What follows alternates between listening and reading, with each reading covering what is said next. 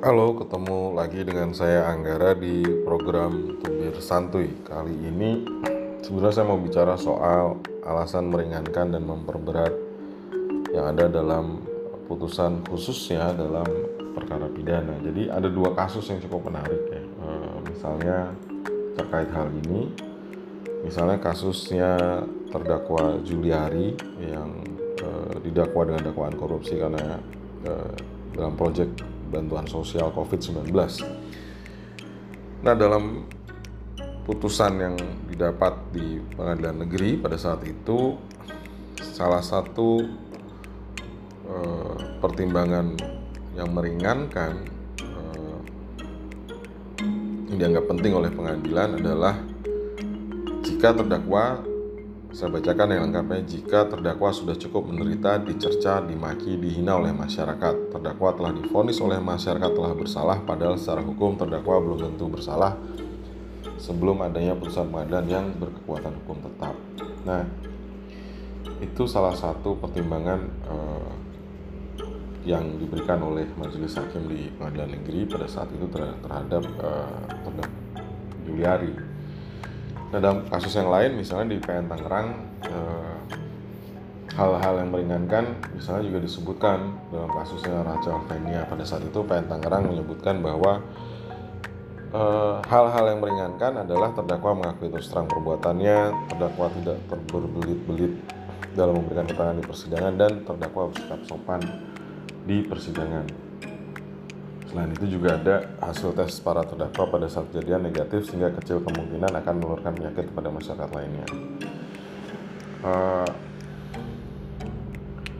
dan ini ternyata menjadi perbincangan ya di kalangan netizen uh, soal-soal yang meringankan seperti ini.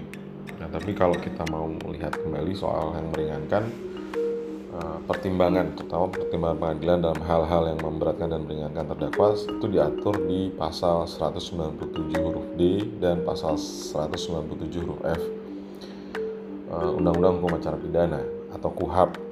Jadi dalam pasal 197 huruf D berbunyi pertimbangan yang disusun secara ringkas mengenai fakta dan keadaan beserta alat pembuktian yang diperoleh selama diperoleh dari pemeriksaan di sidang yang menjadi dasar penentuan kesalahan terdakwa. Dengan pasal 197 huruf F berbunyi bunyinya seperti berikut ya. Pasal peraturan undangan-undangan yang menjadi dasar pemidanaan atau tindakan dan peraturan perundang-undangan yang menjadi dasar hukum dari putusan disertai keadaan yang memberatkan dan meringankan terdakwa. Nah ini memang uh, uh, persoalan ya. Jadi misalnya apakah bersikap sopan dapat menjadi hal-hal yang meringankan? Karena sebetulnya bersikap sopan itu adalah kewajiban setiap orang di dalam persidangan Nah, kemudian juga uh, bagaimana soal yang uh, terdakwa tidak berbelit-belit. Nah, ini memang menjadi persoalan yang paling pokok karena seorang terdakwa itu sebenarnya tidak dibebani beban pembuktian. Jadi ini adalah implementasi dari prinsip non self incrimination.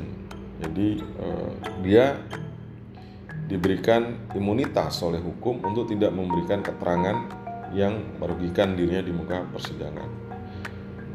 Bahkan juga tidak memberikan jawaban baik dalam proses penyidikan ataupun dalam, dalam proses persidangan atau yang lebih dikenal sebagai the right to remain silent. Nah, pembebanan tidak dibebani kewajiban pembuktian ini diatur di pasal 66 KUHP.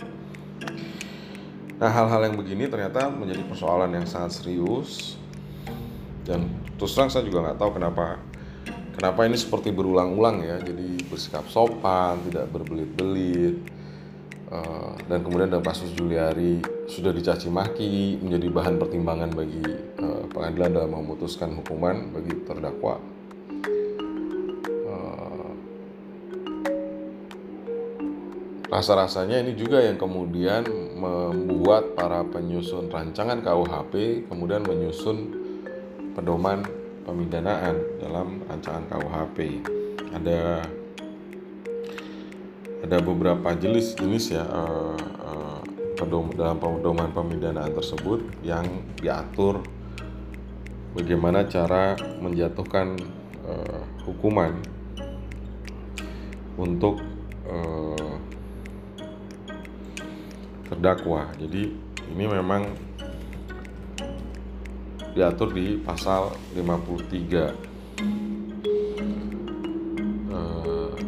dan 54 ya. Jadi pedoman pemidanaan dalam mengadili pasal 53 menyebutkan dalam mengadili suatu perkara pidana hakim wajib menegakkan hukum dan keadilan.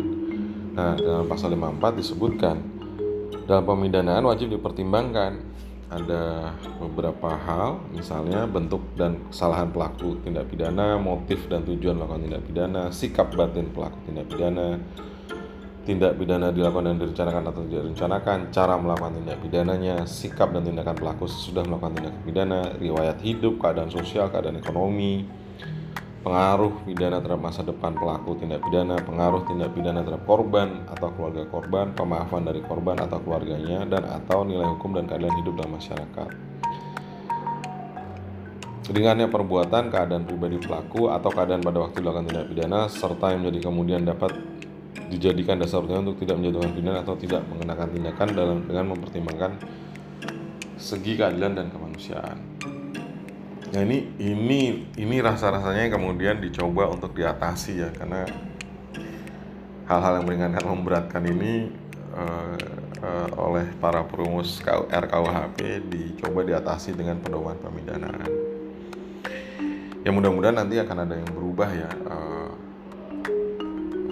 hal-hal yang meringankan dan memberatkan terdakwa ini nanti di masa depan perubahan akan seperti apa tentu kita harus lihat lagi. Oke, sampai di sini dulu uh, perbincangan kita soal hal-hal yang memberatkan dan meringankan dalam putusan pidana.